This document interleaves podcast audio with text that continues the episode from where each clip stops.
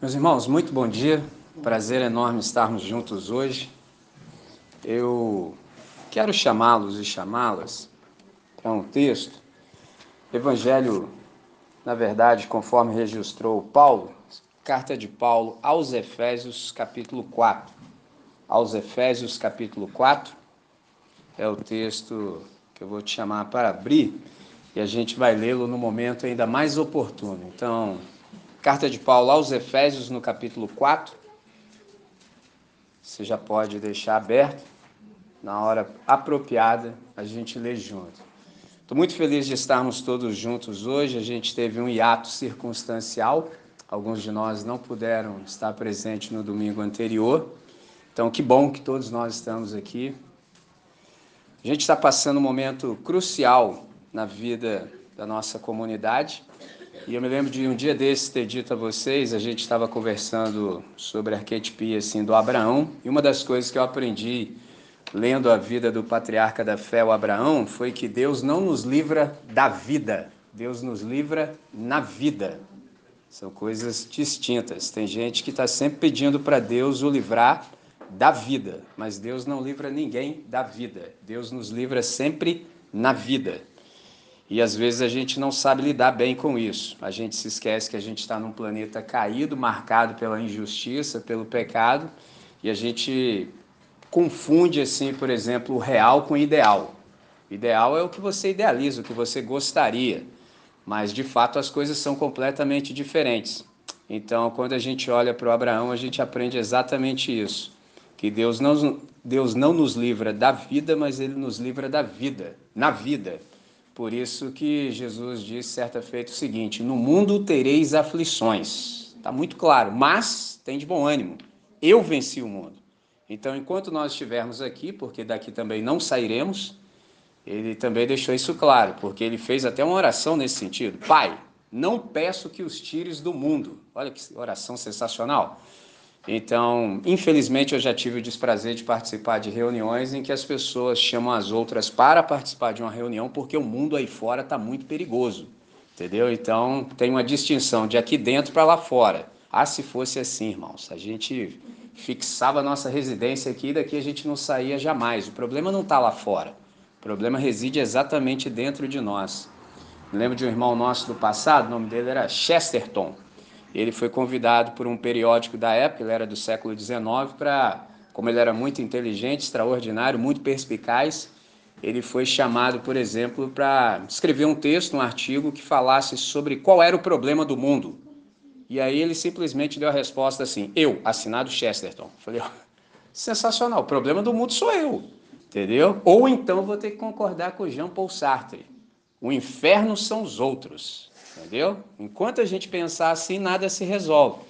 Então a gente às vezes tem essa dificuldade de lidar com o real, que a gente está com a cabeça muito cheia de ideal, entendeu? Então, reitero, na vida a gente vai ser livrado por Deus, mas Ele não vai nos livrar da vida. No mundo tereis aflições, graças a Deus por essa vírgula, essa conjunção adversativa. Mas tem de bom ânimo.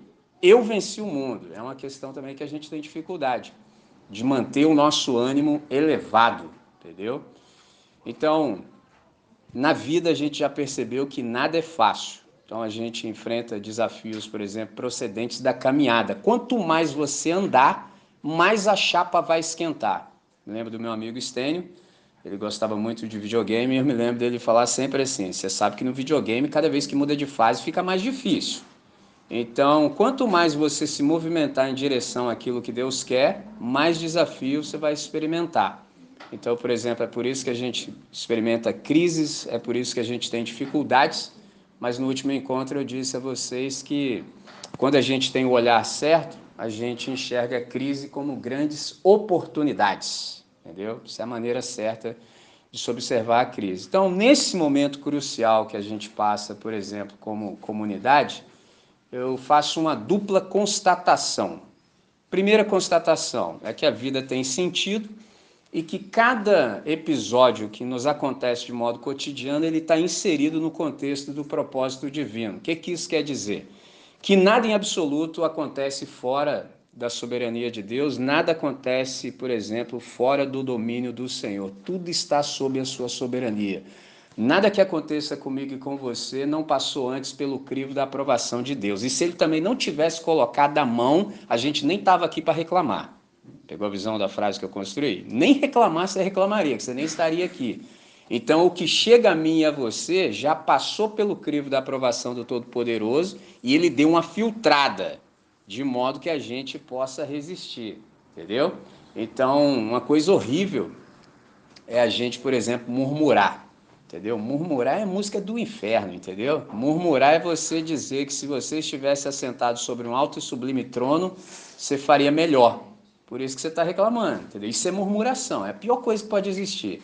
Porque quem murmura não pode concordar com o que eu disse, que a vida, na verdade, cada episódio dela está inserido no contexto da soberania de Cristo. Então, o que, que isso significa? Que todas as coisas cooperam juntamente para o bem daqueles que amam a Deus, que são chamados segundo o seu propósito.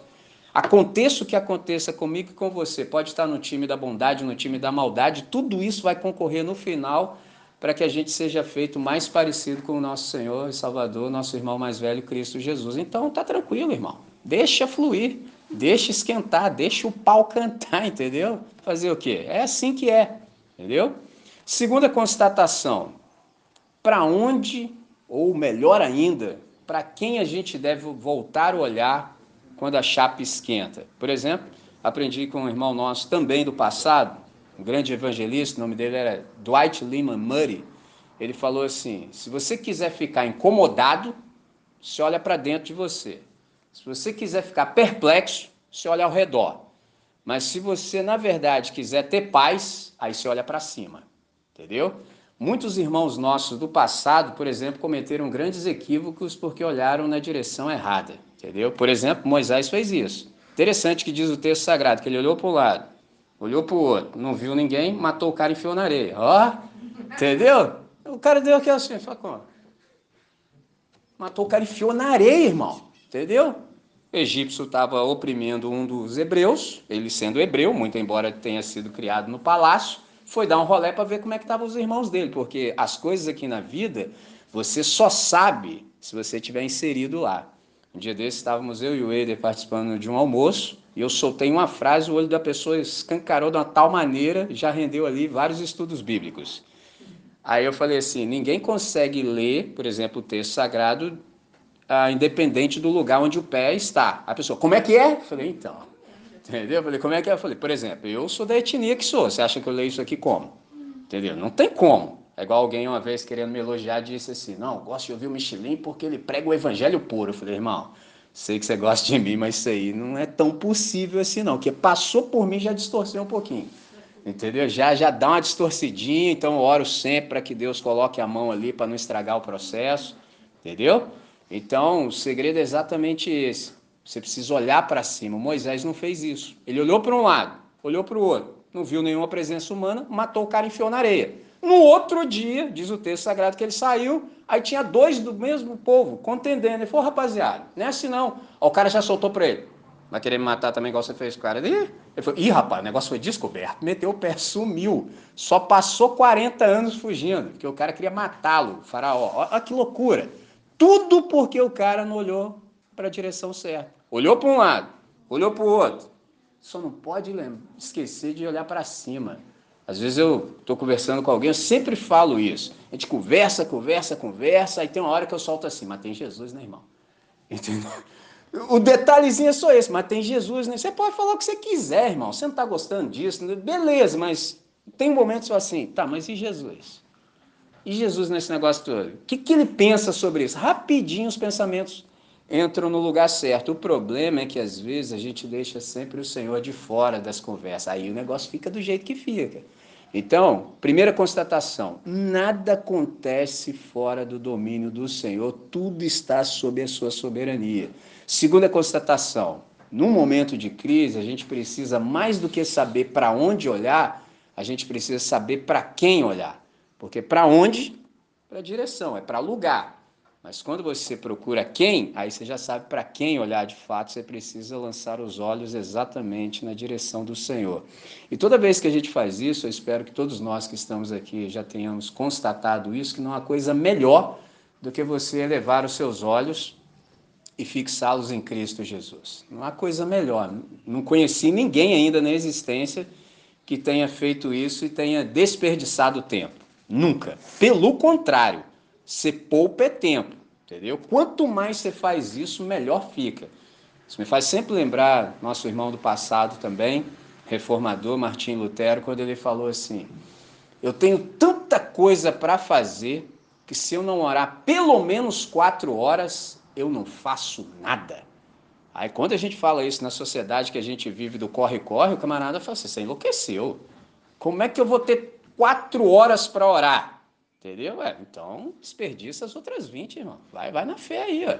Entendeu? Porque é isso que não entra na nossa mente ocidental, entendeu? O que, que acontece? A oração, ela traz iluminação para a mente, destreza para as mãos e habilidade para os pés. Então, tudo que você for fazer, a sua mente está iluminada. Você vai enxergar de outra maneira como ninguém mais. Entendeu? Você vai olhar, por exemplo, é um problema que tem para resolver, você encontra meios, caminhos de resolução da questão. Quando você colocar a mão, a coisa vai fluir, irmão. Você vai colocar a mão, o negócio flui, mas flui a contento. E na hora de caminhar pela existência, você caminha com liberdade. Você caminha com desenvoltura, sem tropeçar. Entendeu? Se for para correr, você consegue correr, tudo com desenvoltura. É um negócio sensacional. Não ora, não. Entendeu? Aí se você não orar, você pode dar aquela de pateta. Só que esse pateta é, ó, solta a flecha na parede e depois pinta o alvo.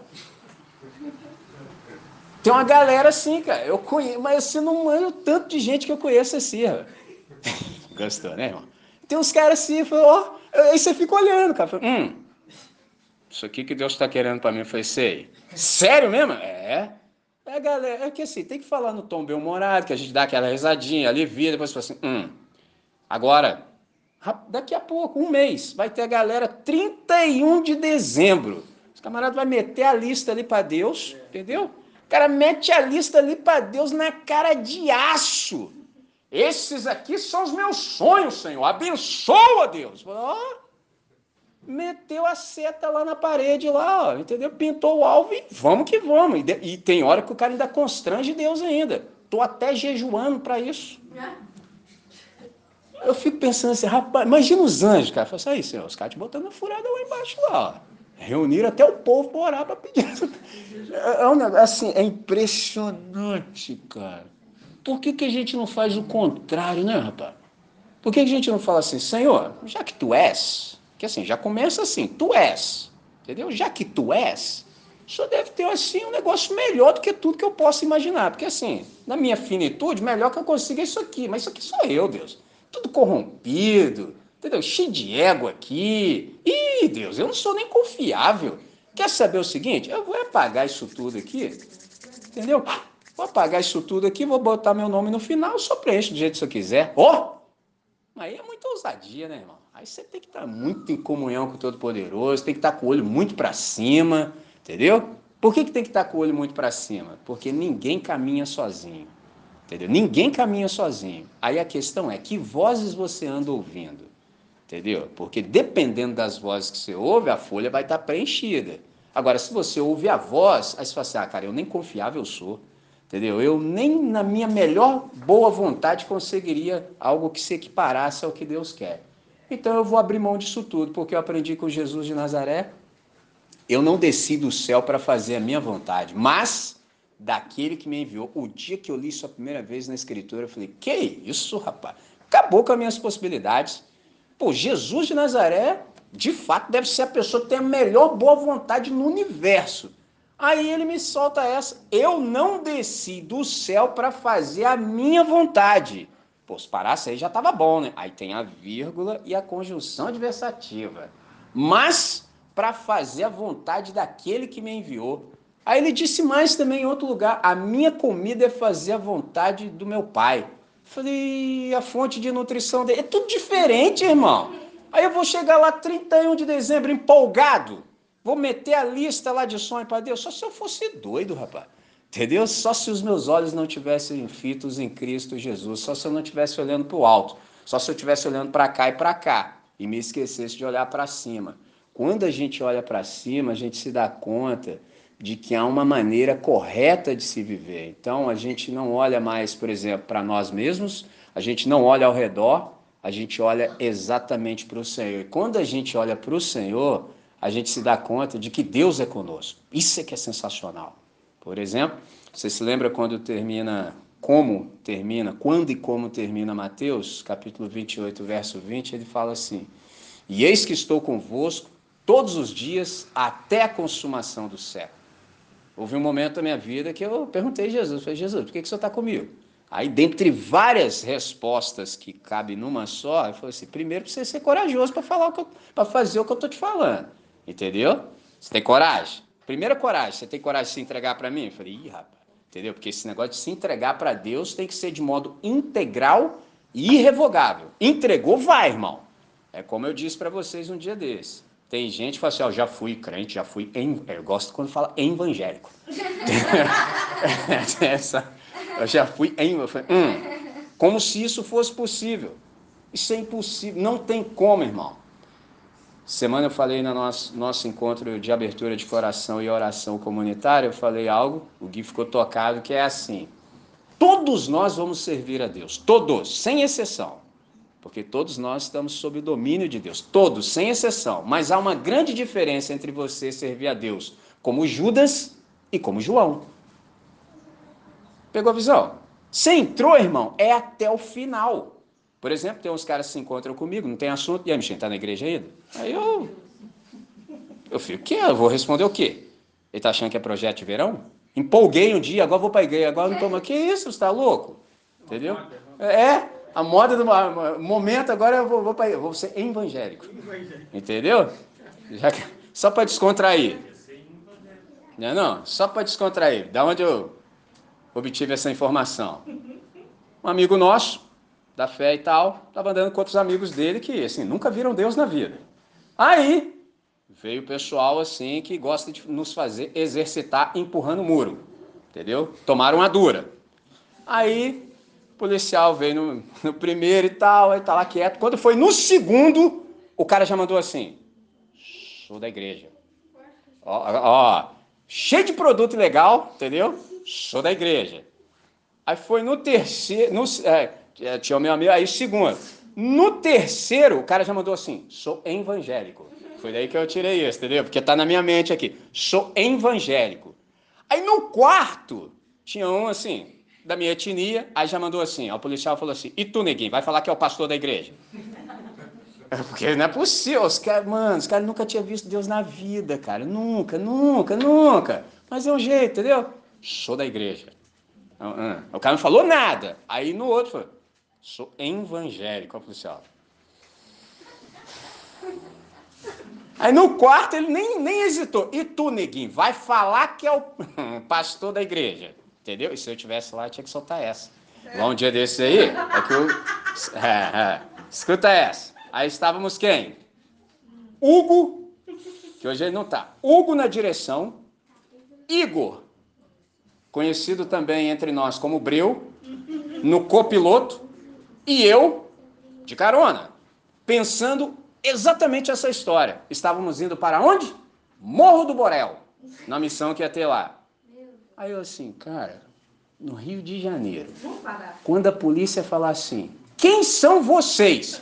Pega, pega, pega. Primeiro, sou seminarista. Hugo. Segundo, estou candidato a. Terceiro, e tu, neguinho, vai falar que é o pastor? Sou. Sou. Olha isso, cara. Rio de. Caramba, essas coisas só acontecem comigo, cara. Entendeu? Por isso que eu pensei aqui, sou evangélico. Tem uma galera que acha que dá pra ser e depois descê-lo. Entendeu? Não dá, irmão. Não dá, não dá, não dá. Entendeu? Por isso que a gente calcula quanto custa antes de começar. Que você não pode começar algo, já dizia Jesus em Lucas capítulo 14 você não pode começar a edificar uma torre sem ter condição de terminá-la, senão vem os zombadores e escarnecem da sua cara. Entendeu? Então, nesse negócio de andar com Deus, você calcula. Meu irmão, tem que ir nisso até o final. Agora, para ir até o final, não dou conta sozinho.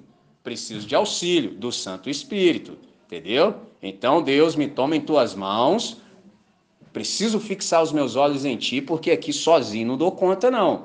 Então, quando a gente percebe que Jesus está conosco, é exatamente para isso.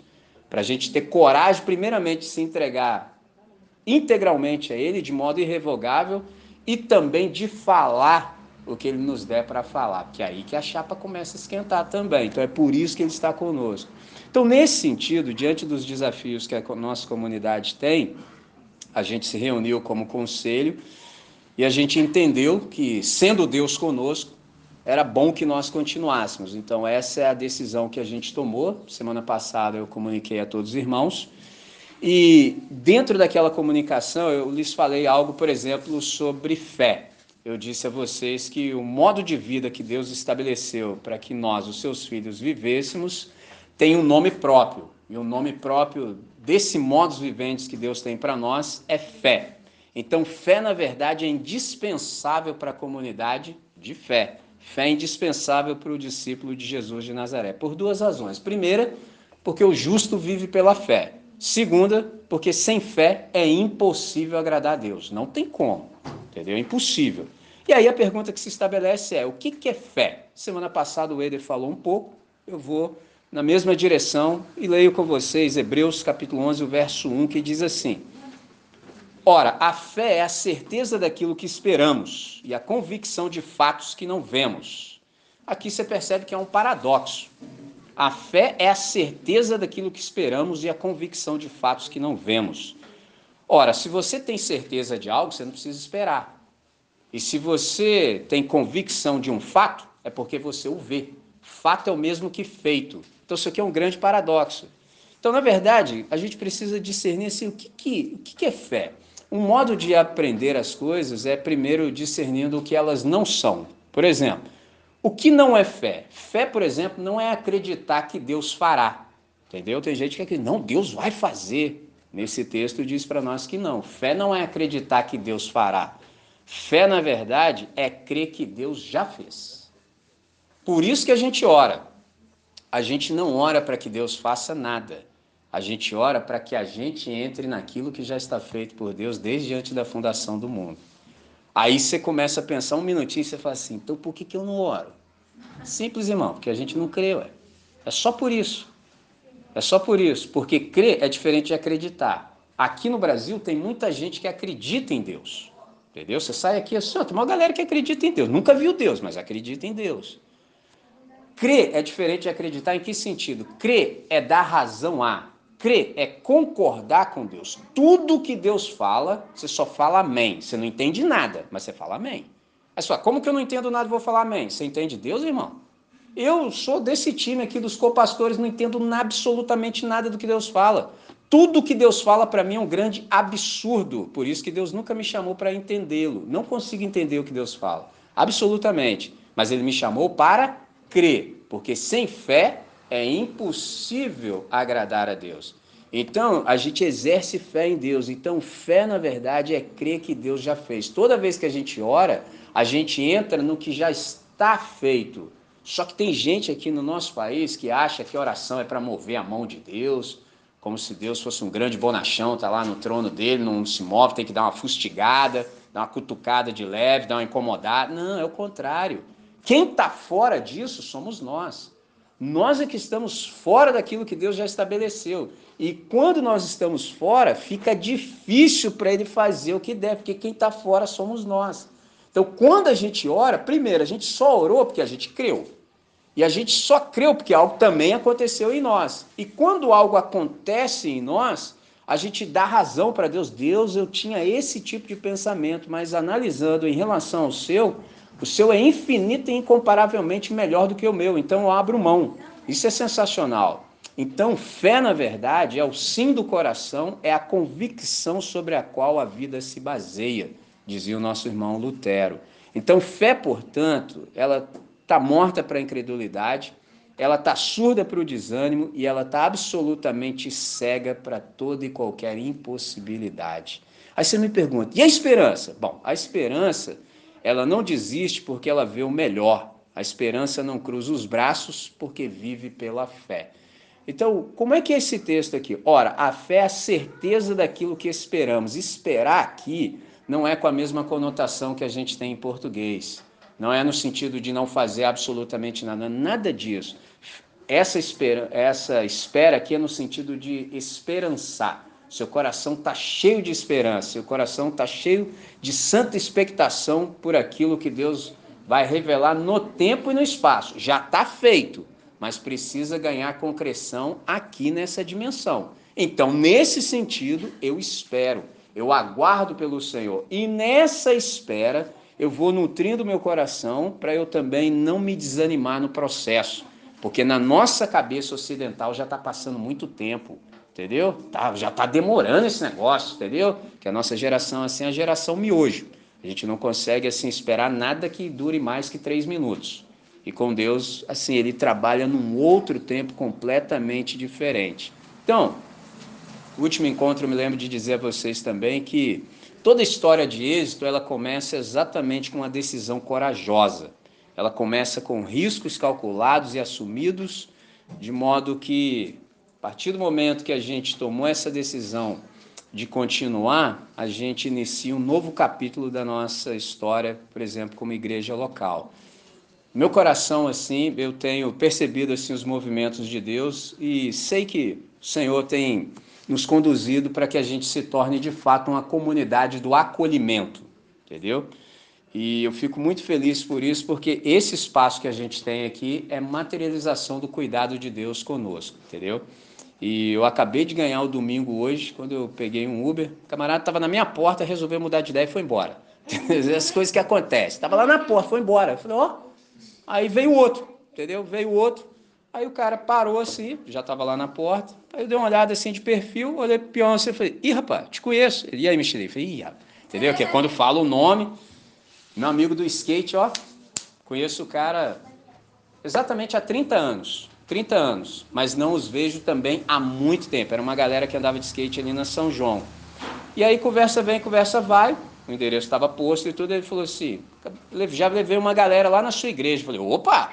falei, como é que você sabe disso? Entendeu? Eu fiquei pensando, Rafa, como é que você sabe? Tipo assim, a gente não se vê há muitos anos. Pelo menos, sei lá, uns 27 anos talvez. Então, assim, ele não sabe o que, que aconteceu. Como, como? Você lidou com ele três anos. Isso, isso, isso. Exatamente isso. A gente andou de skate assim, foi muito intenso, mas não durante muito tempo. Foi no máximo de 90, e no máximo de 92 a 95, assim, no máximo.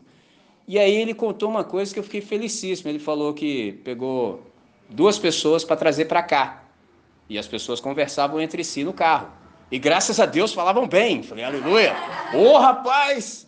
Aí ele falou que os caras estavam falando muito bem daqui, e nesse caso, sobre mim, entendeu?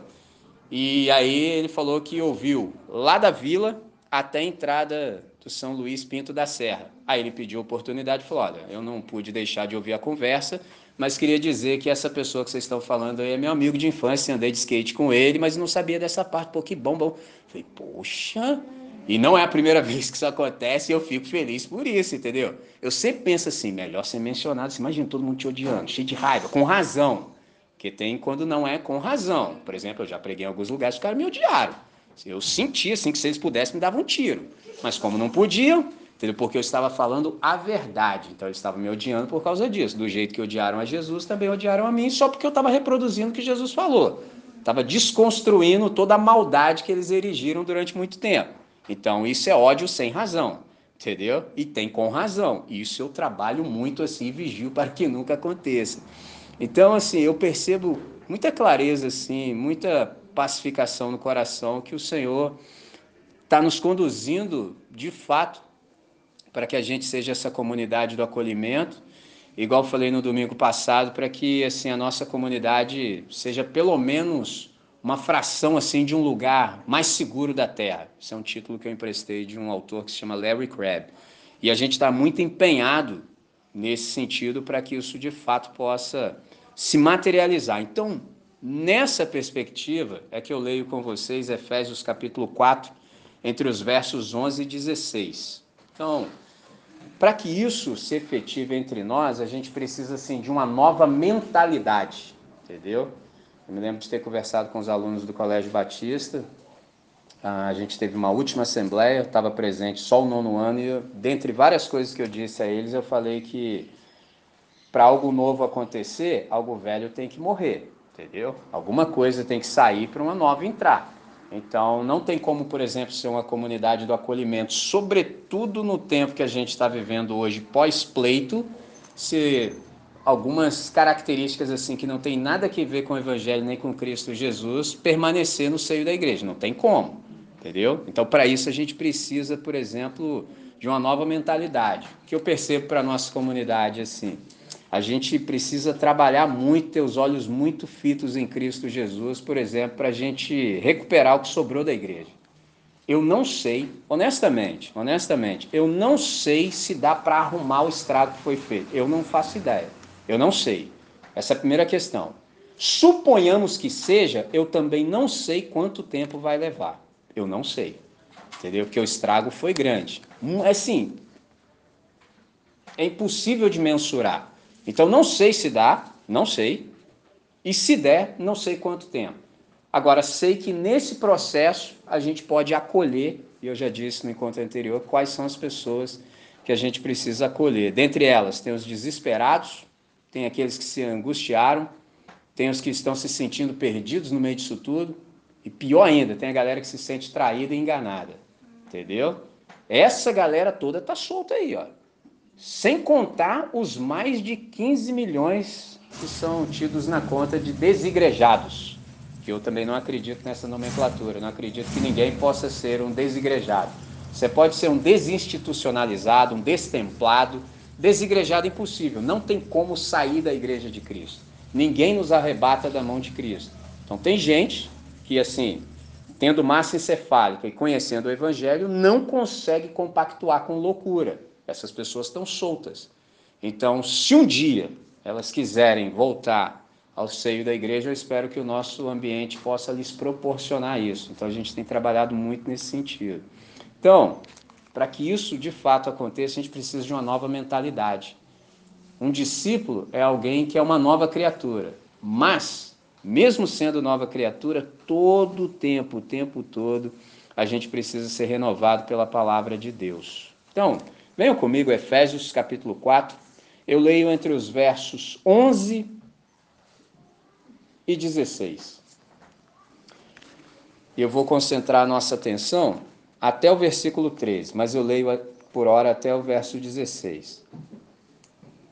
E ele mesmo deu uns para apóstolos, e outros para profetas, e outros para evangelistas, e outros para, para pastores e doutores querendo o aperfeiçoamento dos santos para a obra do ministério, para a edificação do corpo de Cristo, até que todos cheguemos à unidade da fé e ao conhecimento do Filho de Deus, ao homem perfeito à medida da estatura completa de Cristo, para que não sejamos mais meninos inconstantes, levados em roda por todo vento de doutrina pelo engano de homens que com astúcia enganam fraudulosamente. Antes, seguindo a verdade em amor, cresçamos em tudo naquele que é a cabeça, Cristo, do qual todo o corpo bem ajustado e ligado, pelo auxílio de todas as juntas, segundo a justa operação de cada parte, faz o aumento do corpo para edificação em amor.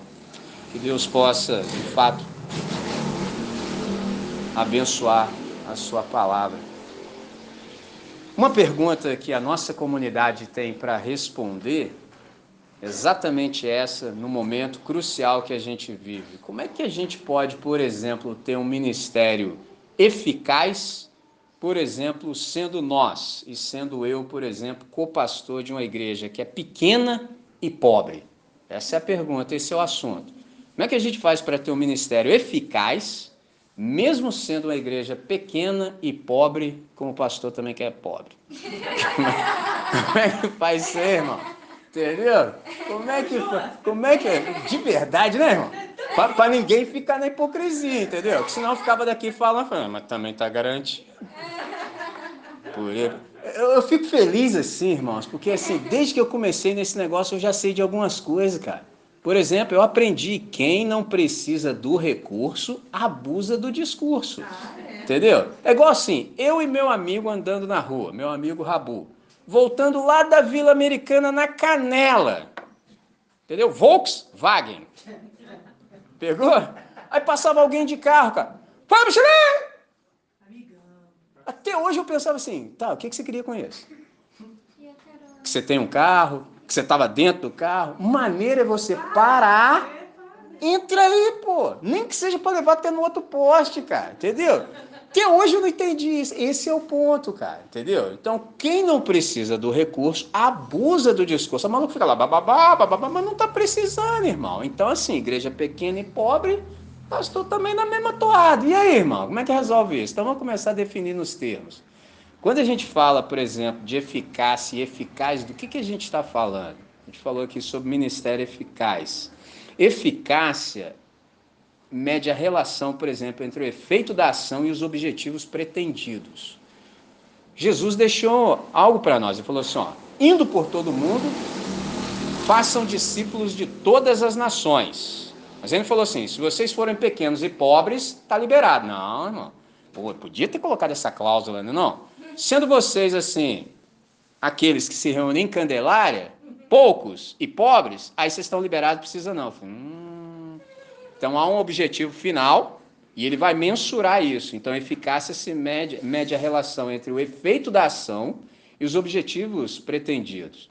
E eficaz é um adjetivo que qualifica algo ou alguém como capaz, produtivo, válido e seguro para desempenhar uma determinada função que está estabelecida. Então, quando a gente pensa isso, você se dá conta de que alguém eficaz ou um ministério eficaz é aquele que age, por exemplo, em eficácia em todas as suas ações, isto é, cumpre as metas e objetivos planejados com qualidade e êxito. Isso é que é ser eficaz, eficiente e fazer as coisas com eficácia. Então, por exemplo, nesse texto aqui que a gente leu, eu listei alguns princípios que eles são práticos e que, se observados, certamente hão de nos auxiliar. Por exemplo, por que, que eu listei isso aqui? Porque não basta, por exemplo, explicar um texto, é preciso saber, na verdade, de que modo o seu ensinamento se desenvolve na prática, no chão da vida. Ou seja, como é que isso aqui vira carne? Eu, por exemplo, sou um cara que eu não acredito muito em argumentos, não. O camarada fica falando, falando muito na minha cabeça, eu não dou muita ideia, não. Nesse caso, como a gente está conversando sobre comunidade de fé, eu só dou valor. Tá, tá, tá. Eu só dou valor para quem está comprometido com a comunidade de fé. Entendeu? Se o cara tiver comprometido com a comunidade de fé, ele tem minha atenção. Caso não, aí não passa de um teórico. E de teórico o mundo já está cheio. A gente precisa de uma segunda elucidação aqui. Primeiro, a tamanho de um ministério nunca é medido, por exemplo, pelo número de pessoas a quem você serve. No caso, estou falando de mim como co-pastor. Por exemplo, alguém pode perguntar assim: quantos membros tem sua igreja? Aí você tem que encher a boca, fala, mil. Entendeu? Se fala mil, o cara já começa a te dar uma moral. Você fala dois mil, três mil, cinco mil, aí os caras, ó, oh, pô, senta aqui, conversa com a gente. Falar vinte. É isso. Entendeu? O cara ri na sua cara, entendeu? Só que o segredo o segredo é um só. O melhor de nós teve 12. Entendeu? Melhor de nós, 12. Chegou na hora do vão ver, um pulou no mato. Entendeu? Ó, 12, hein? Melhor de nós, 12. Aí ele que é o melhor falou assim: um homem tinha 100 ovelhas. Ele devia saber o que ele estava falando, não devia. Pegou? No dia da multiplicação dos pães e peixes, o que, que ele fez? Separa em grupos de 100 e de 50. Pô, quem não falou? Separa em grupo de mil. Não, porque estava uma multidão. Grupo de 100 e de 50. Grupo de 100 e 50 dá para se conhecer. Mais que isso, fica muito difícil. Agora, imagina mais que isso com um pastor que só tem, ou, por exemplo, com uma igreja que só tem um pastor, que é uma coisa absolutamente antibíblica. Entendeu? Não dá conta. Só, caramba, que interessante. Então, primeiro segredo, eu mesmo falando para mim, tamanho do ministério nunca é medido pelo número de pessoas que você serve. Olha que interessante. O ministério ele é medido, por exemplo, na sua eficácia pelo número de pessoas que são servidas pela, pelas pessoas a quem você serve. Então, aqui, por exemplo, na nossa melhor lotação, a gente tem capacidade para 64 ou 65 pessoas. Mas ainda que todo mundo estivesse aqui, eu nunca diria, a minha igreja tem 65 membros. Não, mano. Qual é o número da população de Volta Redonda? Eu não sei. Entendeu? Alguém sabe? 280 mil. É isso? Eu acho que está isso aí, por aí, entendeu? Então, 280 mil é o número de membros da igreja. Entendeu? Então, como é que eu mensuro? Quantas pessoas vocês que eu sirvo servem? Esse é o ponto. Sobretudo na dispersão. Sobretudo quando a gente está espalhado. Esse é que é o segredo da coisa. O milagre não acontece, por exemplo, na reunião. A força da igreja está exatamente na dispersão. É quando a gente está disperso nos nossos ambientes, é que a gente se torna de fato sal da terra e luz do mundo. É ali que você salva. Por quê? Cara, você vai passar segunda, terça, quarta, quinta e sexta. Alguns de nós até sábado, meio-dia. Olha quanto tempo você tem, por exemplo, para manifestar Cristo para as pessoas.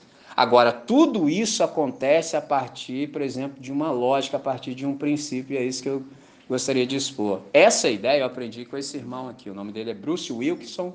Aqui no Brasil ele ficou muito conhecido por causa desse livro aqui, a oração de Jabes ou Jabes. Tudo que você encontrar desse autor pode ler que é bom. Lembrando que ler é como comer um peixe. Você separa a carne e joga o espinho fora, entendeu? O que, que eu quero dizer com isso? Que sempre há coisas boas, mas há coisas que não são tão boas. As coisas que não são tão boas você deixa de lado. Mas isso aqui você pode ler Bruce Wilkinson com ele que eu aprendi isso. Então, na verdade, esse princípio aqui de pastoreio está escrito exatamente aqui ah, em Efésios capítulo 4, entre os versos 11 a 16. E aqui há três informações e afirmações básicas e basilares. Primeiro, a igreja de Jesus ela se desenvolve se solidifica quando todas as partes, isto é, todos os santos, estão ligados entre si e trabalhando bem. Aí você me pergunta, e quem são os santos? Os santos são aqueles que são de propriedade exclusiva de Deus, os separados para a obra do ministério. Esses são os santos na nossa percepção. Então, todas as partes, segundo a afirmação, somente estarão harmonizadas entre si, desempenhando cada qual o seu papel, se forem capacitadas para tanto. Esse é o segredo.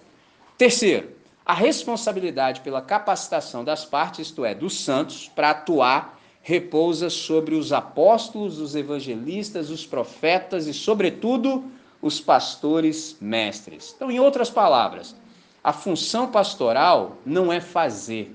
A função pastoral é fazer, fazer. Olha só, como assim? Principalmente é dar subsídio para aqueles que fazem, para que eles possam fazer bem feito é aquela ideia de fazer o bem, entendeu? Só que bem feito.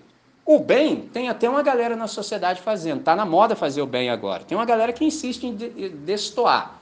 Mas está na moda fazer o bem. Tem uns aí que insistem, entendeu? Os caras é frenéticos, eles são anti tudo, entendeu? Tudo que for bom, eles são anti, entendeu? Tem uma galera assim. Mas hoje está na moda fazer o bem. Mas no nosso caso, é pouco.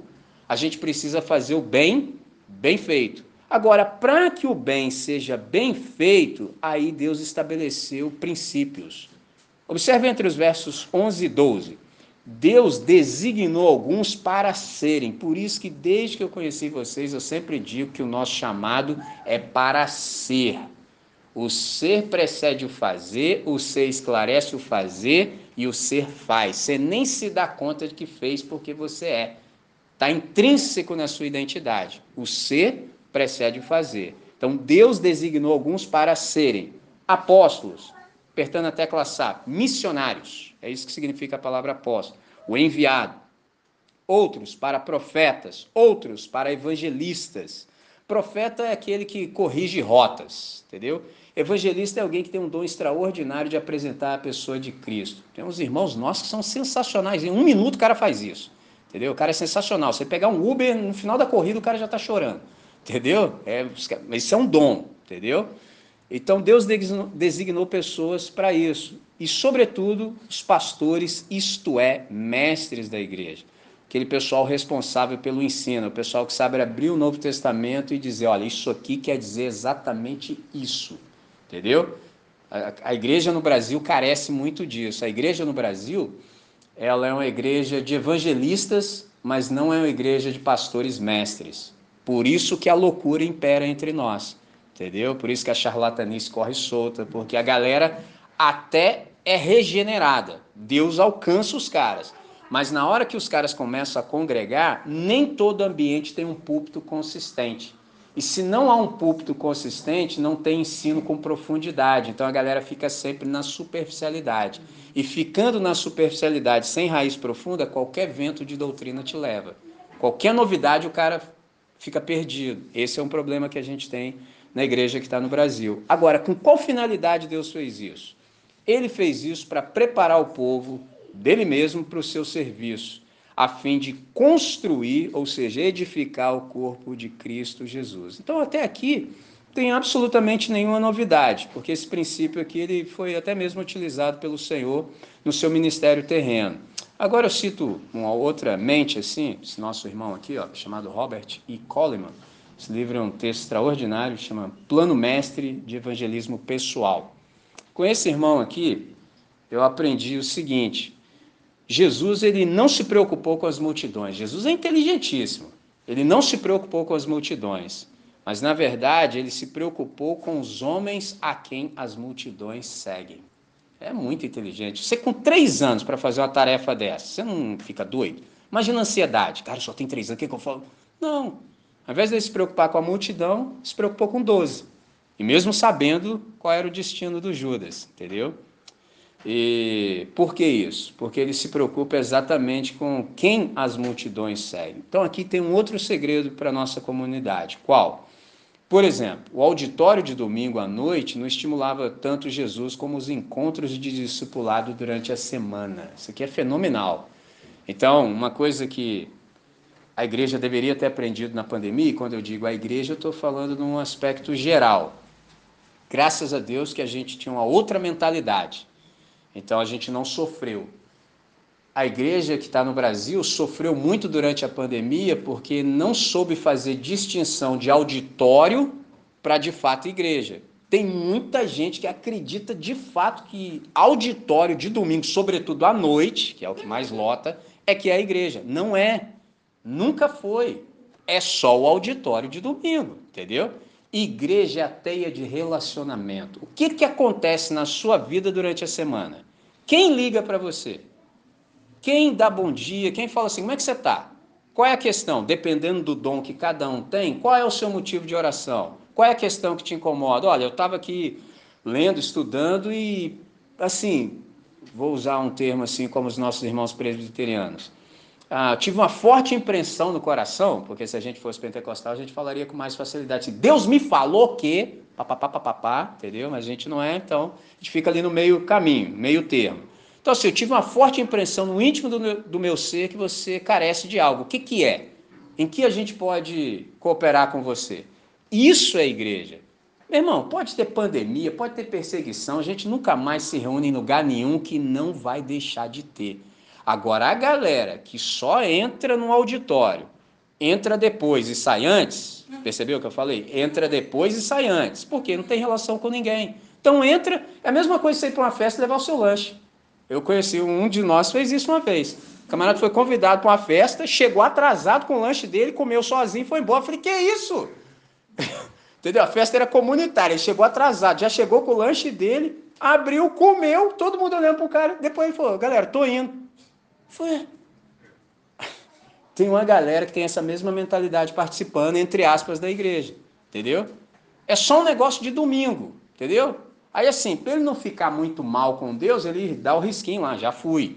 Entendeu? Mas ele entra depois porque assim, poxa, deixa começar para eu chegar, para não ter que falar com ninguém. Mas também vou sair antes, porque vai que eu corro o risco de ficar mais um pouquinho, eu vou ter que dar satisfação. Olha que loucura, cara. Entendeu? Tem muita gente que vive isso. A pandemia destruiu com isso, cara. Entendeu? A pandemia acabou com isso. Por quê? Porque aí na pandemia, quando não dava para se reunir, aí a teia de relacionamento teve que acontecer de fato. Para quem já vivia isso, meu irmão, não mudou nada.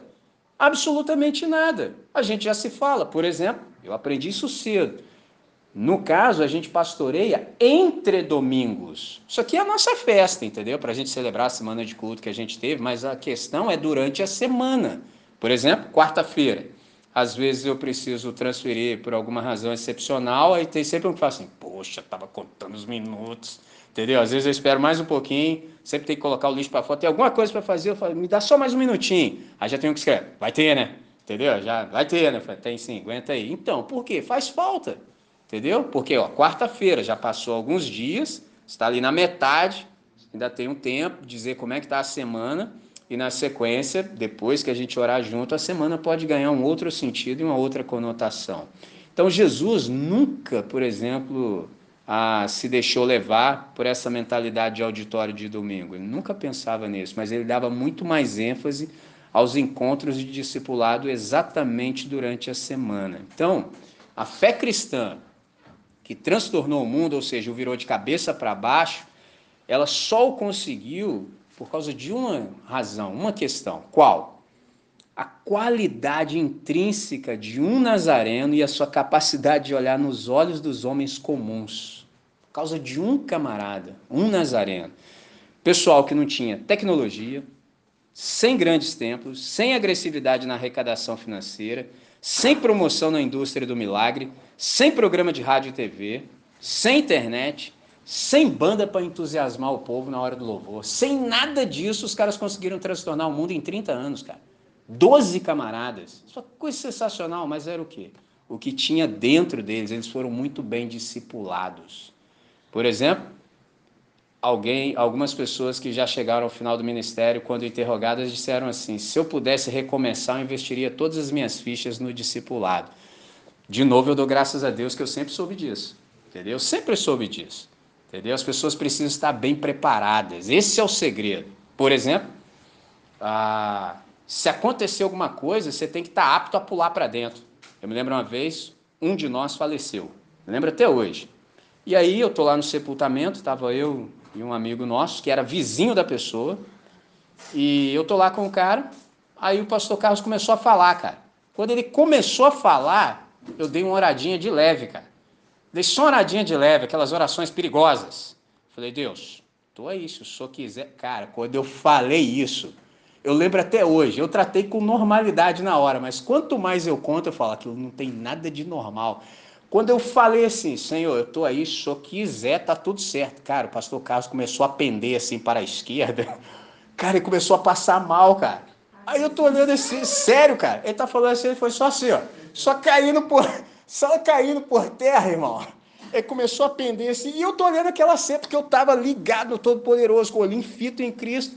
Aí o pastor está falando, eu tô olhando para ele assim, e começou a cair para lá e falou assim, irmãos, o André vai dar continuidade porque eu não estou me sentindo bem. E literalmente eu pulei para dentro e dei continuidade, porque essa oração ela só aconteceu porque ele falou no mesmo texto que eu falaria caso me fosse oportunizado. Entendeu? Então, por isso eu orei. Falei, senhor, já que ele começou e está nessa pegada, se o senhor quiser. Tô... Cara, quando eu falei isso, ele só foi. Porque assim, ele, sente, ele se sente mal em ambiente fechado com cheiro de planta, de flor. É isso, entendeu? Então, qual é o segredo? Você tem que estar tá pronto, cara. Você tem que estar tá todo o tempo pronto. Eu aprendi desde o princípio. É melhor você estar preparado e não ter oportunidade do que o contrário. A oportunidade aparece na gíria, você está de calça curta, entendeu? Não pode, irmão, você tem que estar tá pronto, entendeu? Aconteceu alguma coisa, você pula para dentro.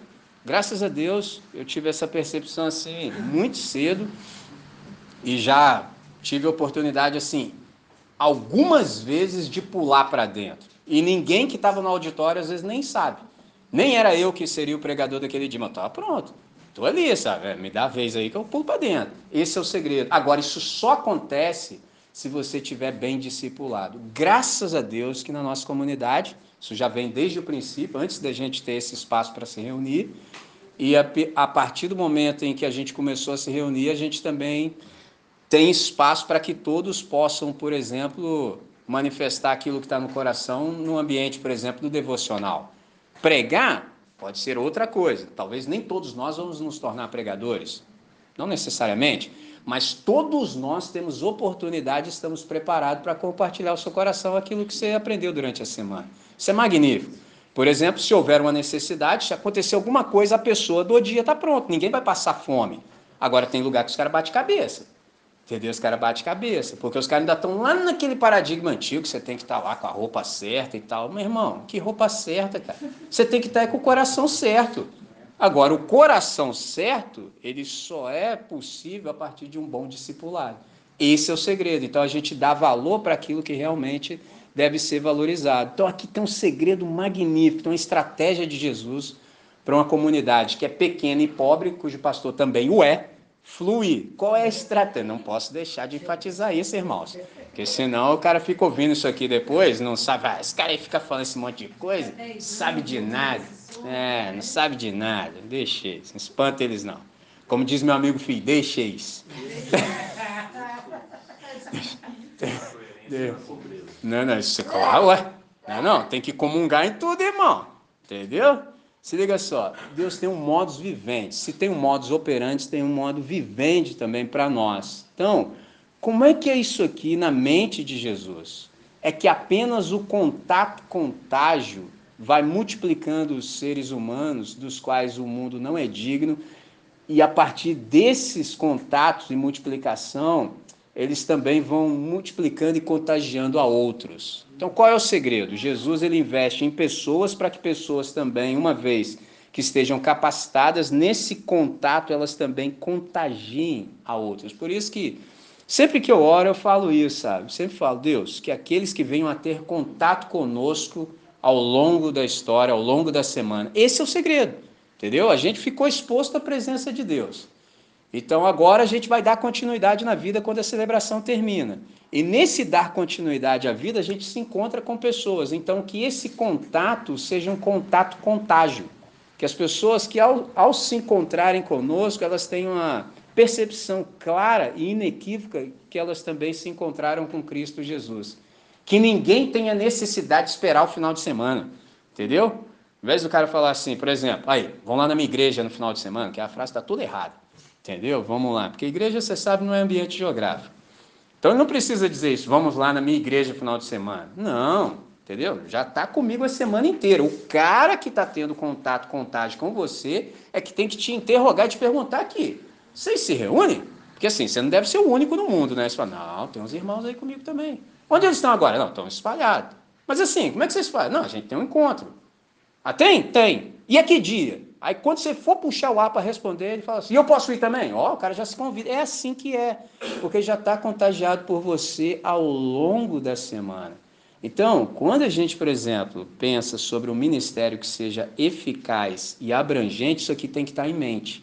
Por que isso aqui precisa estar tá em mente? Porque se não for assim, a gente tem outro tipo de pensamento. A gente sempre pensa assim que o ministério eficaz e abrangente é aquele que tem uma enorme estrutura por trás de um semideus, entendeu? Então, traduzindo, camarada lá, é um ministério personalista.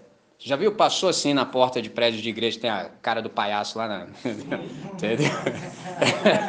entendeu? É que, eu, é que eu ia fazer o um trocadilho aqui, a palhaça do palhaço, entendeu? Tem lá a cara do peão lá na frente. Ministério fulano de tá a cara do cara. Eu falei, que que é isso, cara? a cara do cara lá, entendeu? Então ele é um semideus e por trás dele tem uma, uma super estrutura. Tem gente que acha que ministério eficaz é isso. Não, e abrangente. Não, nada disso. Pelo contrário. Entendeu? Segredo aqui não é o número de pessoas que você serve, mas o número de pessoas que são servidas pelas pessoas que você serve. Então, quanto mais você pensa nisso, você se dá conta de como Deus faz as coisas de modo magnífico. Por exemplo, um de nós está exatamente em um lugar e tem um alcance assim extraordinário. Com isso em mente, olha como é que é tudo concatenado. Se você é bem discipulado, cara, você vai descobrir quem você é, falando muito rapidamente, quem você é, quais são as suas habilidades. Com isso em mente, se você foi bem discipulado desde a infância, chega na hora de ir para a universidade, você não vai para a universidade para descobrir quem você não, você já sabe disso desde sempre. Você vai para a universidade para lapidar suas habilidades, para que no momento certo você esteja na melhor localidade. Qual é a melhor localidade? O meu velador. Eu preciso ficar num lugar que eu beneficie dali o máximo de pessoas possível. É igual essas lâmpadas que estão sobre nós, por isso que elas não estão embaixo, elas estão em cima, porque em cima elas cumprem melhor o seu papel de iluminar toda a casa. Olha que coisa sensacional. Então, quando você descobre isso, cara, mas é um negócio lindo. Aí, por exemplo, na hora de se relacionar, você também vai saber fazer a sua boa decisão. Por quê? Você não pode se relacionar com qualquer um, entendeu? Senão o negócio fica desigual, entendeu? Fica ruim. Por quê? Precisam ser pessoas que estão alinhadas no mesmo propósito, porque a coisa vai ser uma só. Agora, não saiba disso, não seja bem discipulado. Aí só dá problema, irmão. Para todos os âmbitos da sua vida, para onde quer que você se volte, é só problema. Problemas desnecessários. Então, o segredo é exatamente esse. Qual? Ser bem discipulado. Então, por exemplo, quem tem como alvo alcançar multidão, aí, cara, vai se caixar. Por quê? Falta dinheiro, entendeu? Por exemplo, quantos líderes vão para encontros de pastores, os caras voltam empolgados. O cara volta empolgado, porque agora ele tem uma nova visão. Entendeu? Não sei que nova visão é essa se Jesus já nos revelou tudo, mas o cara tem uma nova visão por momento. Aí volta empolgado. Passa dois meses, o cara cai na real. Por quê? Aí ele começa a lamentar escassez de líderes, dificuldade financeira, carência de recursos para ampliar o ministério. Mas isso aí só é ruim, por exemplo, só é algo para se lamentar para quem quer alcançar a multidão. Agora, quem, na verdade, quer discipular pessoas, aí você percebe que você faz isso não com dinheiro, você faz isso com fé. Algo que eu preciso dizer a vocês, sabe? Missão não se faz com dinheiro, missão se faz com fé. Entendeu? O dinheiro é só depois. Entendeu? O dinheiro é só depois. Porque é para a galera que tem fé, você já está resolvido em relação a isso. Então, flui com naturalidade. O problema é quando a grana está na mão da galera que não tem fé. Esse é que é o problema. Agora, na comunidade que tem fé, mano, falo como co-pastor, você tem que até repreender os irmãos. Entendeu? Porque os caras têm tanta fé que você tem que dar diretrizes para os irmãos, direcionar, por exemplo, orientar, falar, irmão, pelo amor de Deus, não traga mais dinheiro para a nossa comunidade. Você está terminantemente proibido. Se o irmão trouxer dinheiro para cá, o irmão será repreendido. Ó, oh, que maneiro! É assim que é. Por quê? Porque nós somos assim, nosso coração é dilatado. Se alguém não nos colocar limite, a gente doa até a roupa do corpo. É assim que é. Eu contei para vocês no encontro anterior, meu amigo que andou com a mesma calça um ano para ele realizar o sonho dele, que era gravar uma fita demo da banda que ele tocava. Olha que doideira. Isso para um sonho temporal. Agora imagina eu e você, que somos regenerados, que estamos com os olhos fitos em Cristo Jesus, que sabemos o valor eterno do Evangelho. Meu irmão, a sua oração todo dia é: Senhor, vai mudando meu coração, porque assim, agora eu tenho uma nova coleção de desejos. Eu não vou mais gastar naquilo que não é pão. Então, organiza as minhas finanças, me dá discernimento para eu ter mais, para eu doar mais. Eu quero é doar, Deus. Ó, aí assim, se você for, for do charlatão, vai deixar você nu. Mas se você for bem pastoreado, bem discipulado, vai ficar tudo certo. Fala, irmão, aqui não tem mais necessidade, não. Nós estamos bem, entendeu? A nossa receita aqui está tudo certo. Se o irmão quiser, então pegue essa parte aí, vá doar em outro lugar, procure outras pessoas, porque na nossa comunidade nós não estamos com carência de nada no momento. Viu como é que é lindo? Sensacional. Isso é perfeito. Então, quando a gente se dá conta disso, você vê que Deus ele sabe fazer as coisas de uma maneira inequívoca para deixar a marca dele. Então, por exemplo, eu caminho para a nossa conclusão nessa manhã, eu vou fazer ainda uma dica bibliográfica. Eu gosto sim de ler alguns livros da área de administração de empresas por uma questão. Por exemplo, a igreja de Cristo ela precisa ser o máximo possível de organismo e o mínimo possível de organização, entendeu? A organização deve ser o mínimo para que o máximo de organismo aconteça, entendeu? Então, por exemplo, nós durante anos da nossa vida, muito tempo, vivemos o máximo possível de organismo. Mas a gente era tão organismo que a gente não tinha uma cadeira para sentar. Entendeu? Tanto é que a primeira aquisição que nós fizemos são as cadeiras que nós sentamos hoje. A gente não tinha absolutamente nada. Então a gente, por exemplo, não lidava com as questões institucionais. Pegou a ideia? Mas houve um momento que a gente, por exemplo, desde novembro de 2020, que a gente se institucionalizou. E não há nenhum problema nisso.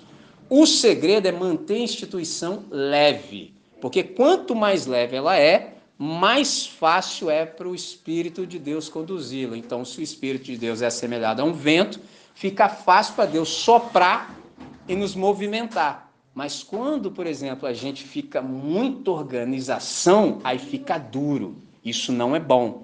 Então, às vezes eu leio, por exemplo, os textos assim de administração para eu aprender como é que se dirige a coisa da maneira que o organismo apareça o máximo possível. E numa dessas eu encontrei um texto chamado Feitas para Durar. São dois autores, um se chama Jerry F., Jerry P., na verdade, e o outro é o James Collins. E esse texto é interessante, que ele apresenta alguns princípios assim de liderança que são capazes de manter uma empresa viva mesmo após a morte dos seus primeiros visionários. Guarde isso. Eles encontraram alguns princípios que dão vida ou mantêm a vida de uma empresa mesmo após aqueles que são os fundadores, os pioneiros ali terem já partido para a eternidade. Então eles disseram, por exemplo, que líderes de verdade não dão soluções, eles dão ferramentas. Isto é, eles não dizem as horas, eles ensinam a construir relógios. A ideia é magnífica. Então, na verdade, eles não fazem, eles providenciam para que seja feito. Eles não reúnem, por exemplo, seus funcionários para dar declarações solenes do horário do dia, mas multiplicam pessoas capazes de dizer que horas são. O que, que esses caras aqui sabem? Eles sabem que o tamanho da sua contribuição ao mundo não se pode medir pelo número de pessoas a quem estes disserem as horas, mas pelo número de pessoas que puderem saber das horas quando eles não estiverem mais por perto. Como é que isso aqui se aplica, por exemplo, ao pastoreio? Lembrando que eu tenho assim uma certa dificuldade para não dizer ojeriza com a palavra liderança, entendeu? Por quê? Liderança é um conceito que a gente adotou da administração de empresas e da sociologia. Mas no reino de Deus a gente não trabalha com liderança. No reino de Deus a gente trabalha com pastoreio. Porque no reino de Deus tudo é de ponta cabeça. Se a gente trabalhar com liderança, a gente vai precisar hierarquizar o reino de Deus. E não funciona. Porque no reino de Deus, se houver hierarquia, é de cabeça para baixo. Porque aqui entre nós, o maior é o que serve. Entendeu? Então não funciona. Por isso que falar liderança entre nós é assim. É duro, mas hoje em dia eu sei que eu sou quase um dos únicos no mundo que fala isso, mas é o que certo. Entre nós é pastoreio. Então, como é que isso aqui se aplica ao pastoreio? Você, ao invés de, por exemplo, dar soluções para as pessoas, você precisa ensiná-las a encontrar as soluções. Esse é o segredo. Então, por exemplo, eu sou um co-pastor da comunidade. O que, que isso significa? Que eu estou sob o pastor, entendeu? Ele é o pastor. Então, eu ensino tudo o que eu sei para os irmãos do texto sagrado, de modo que, na minha ausência, você saiba como proceder. Ou então, suponhamos que você esteja lá na faculdade, debate acirrado, pau cantando, você fala assim, vou chamar meu pastor para responder. Essa que ele diz, ah, faz isso comigo não, irmão. Entendeu? Não pode, não pode, não dá, não dá. Entendeu? Você que tem que saber desenrolar, afinal de contas, você que precisa dar razão da esperança que há em você, como membro da comunidade. Agora, para que isso aconteça, ao invés de eu te dizer as horas, eu vou te ensinar a construir o relógio, Vou aprender você a dizer quais são as horas quando eu não estiver presente. É assim que funciona, e não só eu, a comunidade inteira, porque assim, a gente trabalha também, nesse caso, com pastoreio múltiplo. Em que sentido? Um pode até estar tá certo, mas um não é completo. Esse é o segredo. Então eu sei algumas coisas, mas é aquilo que eu sempre digo: todo ponto de vista é a vista de um determinado ponto. Então, quando você tem essa multiplicidade, abarca mais assuntos, então a compreensão fica cada vez maior. Então aqui é interessante que a gente se dá conta do seguinte, por exemplo, quando você olha para isso, uma dúvida surge, uma dúvida surge. Você pensa assim: será que o James e o Jerry, será que eles pesquisaram empresas visionárias? Ou será que eles leram, por exemplo, os princípios do pastoreio de Jesus de Nazaré e do apóstolo Paulo? Impressionante, que você não sabe. Será que esses caras descobriram isso onde?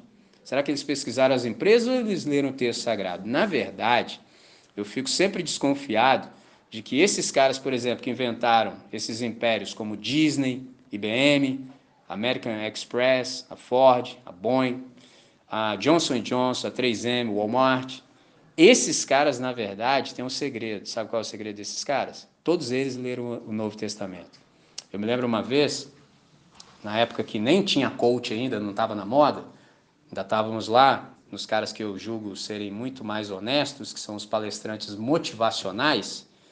E aí eu me lembro de, de um testemunho que alguém contou que era assim: estava lá numa palestra motivacional, e isso faz muito tempo, porque se fossem em valores corrigidos para hoje, para você participar da palestra seria algo equivalente a 20 mil reais. Para você participar, você pagava 20 mil para ir lá ouvir o cara durante uma hora.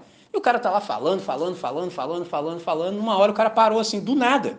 Aí a galera achou até que fazia parte da apresentação dele. O cara parou assim e falou assim: Pessoal, vou falar um negócio para vocês. Aí todo mundo ficou parado para ouvir, pensando assim: faz parte da palestra. Mas é que deu um insight no cara e falou assim: Eu vou falar um negócio para vocês. Eu não sou crente, tenho nada contra os crentes. Na minha família não tem crente. Eu nem conheço crente, mas eu preciso ser honesto com vocês. Vou falar um negócio. Vocês vieram aqui e pagaram X para me ouvir, não pagaram? Todo mundo? Pagamos. E todo mundo está lá assim, perplexo. O que ele está falando? Vocês ouvem palestrante tal, não ouve? Também. Esse também. Também. E esse também. Tudo amigo meu. Agora eu preciso ser honesto com vocês e dizer uma coisa. Enfiou a mão lá do, debaixo do púlpito dele, pegou a Bíblia e levantou, cara. Ele falou assim: tudo isso que eu estou falando que vocês estão pagando 20 mil reais, tirei daqui, ó. Cara, quando ele levantou, aí sabe como é que é, né? Sempre tem um de nós infiltrado. Aí tinha um irmãozinho nosso infiltrado que era do time dos pentecostais. O que, que ele fez? Glória a Deus, aleluia! Oh, mano, o cara levantou e tinha mais uns três com ele. Cara, o auditório ficou 15 minutos aplaudindo Deus. Numa palestra motivacional. Caramba, quando eu parei de pensar, eu falei assim: peraí, cara, tem alguma coisa errada aqui. Entendeu? Quem tá pagando 20 mil para ouvir alguém? Entende como é que as coisas são tudo ao contrário? Percebe? Eu lembro que quando eu ouvi isso a primeira vez, eu pensei assim, pô, e quem está na igreja ganhando 20 mil? Entendeu? Honestamente, honestamente, tem esse detalhezinho, né? Honestamente, quem? Não sei. 20 mil. O cara levantou com honestidade e falou assim: tirei tudo daqui. Como é que isso tudo se aplica à nossa vida? Essa, por exemplo, é uma prática que tem sido muito negligenciada pela liderança da igreja evangélica que está no Brasil. Por isso que eu falei entre aspas. Os caras não leem o Novo Testamento mais. Entendeu? Aí fica tudo ao contrário. Um palestrante motivacional está lendo o Novo Testamento, entendeu? Falando correto, e os caras que deveriam fazer isso por função não estão fazendo. Qual é o segredo? Como é que tu, tudo isso se aplica à nossa vida? Repito o texto. Ele concedeu, ele designou alguns para serem apóstolos, profetas, evangelistas, pastores responsáveis pelo ensino, a fim de equipar, treinar os seguidores de Cristo para que haja um serviço de qualidade no corpo de Cristo, isto é, a igreja. Então, nesse tempo, a gente precisa exatamente dessa mentalidade de discernir quem somos nós na comunidade, qual é o nosso papel e como é que a gente vive enquanto a gente está, por exemplo, na dispersão. Então, por hoje é o suficiente. Gostaria que isso ficasse gravado no nosso coração, que a gente de fato se dê conta de que o que importa para nós é sermos úteis. E útil não é aquele que faz o que as pessoas acham que deve ser feito. Útil, na verdade, é quem faz, na verdade, é quem vive de acordo com a sua própria vocação. Então, a mais honrosa das ocupações é servir o público e ser útil ao maior número de pessoas possível. Então, os irmãos vão fazer um som e, na sequência, a gente ora.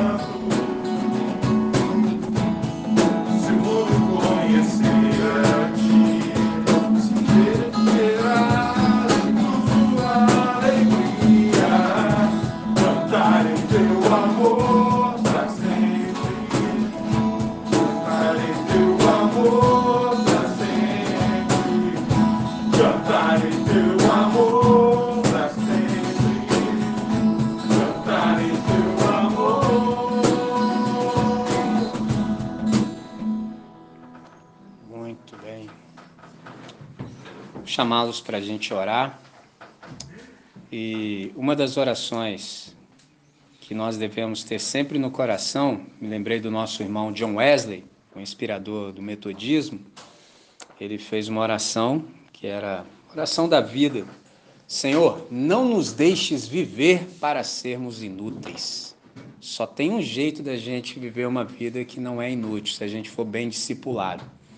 Então, que a gente aproveite todas as oportunidades que a nossa comunidade nos dá de crescimento, para que a gente aprenda o máximo possível, para que a gente, em estando no lugar que nós devemos estar, que a gente possa, nesse contato, contagiar o máximo de pessoas possível e que isso se multiplique. Porque o segredo do ministério, tentando responder a pergunta, era como ter um ministério eficaz, mesmo sendo pastor de uma igreja pequena e pobre. É exatamente esse. Entendeu? É multiplicar pessoas. Entendeu? Agora, para que as pessoas sejam multiplicadas, você tem que estar bem. Entendeu? Você tem que saber. Entendeu? Você precisa viver. Esse é o segredo. Entendeu? Esse é o segredo. E eu creio nisso de todo o meu coração e é para isso que eu tenho devotado a minha vida. Então vamos orar, vamos agradecer. Deus nosso Pai, muito obrigado por hoje, obrigado por esse novo dia, por essa nova ocasião, obrigado por essa reunião na qual nós pudemos ser enriquecidos pela exposição da Tua palavra. Aprendemos muito, sobretudo, como sermos eficientes e eficazes. Já temos a visão do Senhor, já sabemos o que o Senhor quer, já temos os instrumentos, sobretudo, já temos a capacitação. Então, sendo assim, Deus, nós nos entregamos em tuas mãos, para que o Senhor faça a partir de nós o que deve ser feito. E suplicamos também que o Senhor possa derramar o teu Santo Espírito sobre todos nós. Teu Santo Espírito já está em nós, o que nos coloca na comunidade de fé e na tua família, igreja. Nós somos membros do teu corpo, mas nós precisamos do revestimento do alto do teu Santo Espírito para que a gente tenha poder para viver a contento a vida que o Senhor tem para cada um de nós, como teus filhos e filhas, discípulos e discípulas. Então, Deus, em nome de Jesus, dá-nos do teu Espírito, que ele venha sobre nós de tal modo que em todas as nossas relações ao longo da semana nós possamos ser essas pessoas que, ao contatar, também contagiam, de modo que o número dos discípulos seja multiplicado exponencialmente, para o máximo louvor da Sua glória. É o que oramos nessa hora, sabendo que o Senhor sempre faz infinitamente mais do que o pedimos e até mesmo imaginamos, verbalizamos. Nós te agradecemos antecipadamente por fé. Hoje, Pai, nós discernimos que, na verdade, fé não é esperar que o Senhor faça. Fé é crer que já está feito. E é nesse feito que nós queremos ser colocados, que todos nós possamos ser contagiados por essa percepção, que ela cresça nos nossos corações, de tal maneira que outros que venham a ter contato conosco também sejam alcançados e se movam em direção a Cristo Jesus. Agora, que a graça de Cristo Jesus, nosso Senhor, o amor de Deus, nosso Pai, e as doces e eternas consolações do Santo Espírito estejam conosco, teu povo, espalhado pela face do planeta, desde hoje e para sempre, quando todos estaremos contigo. Amém, Senhor. Amém.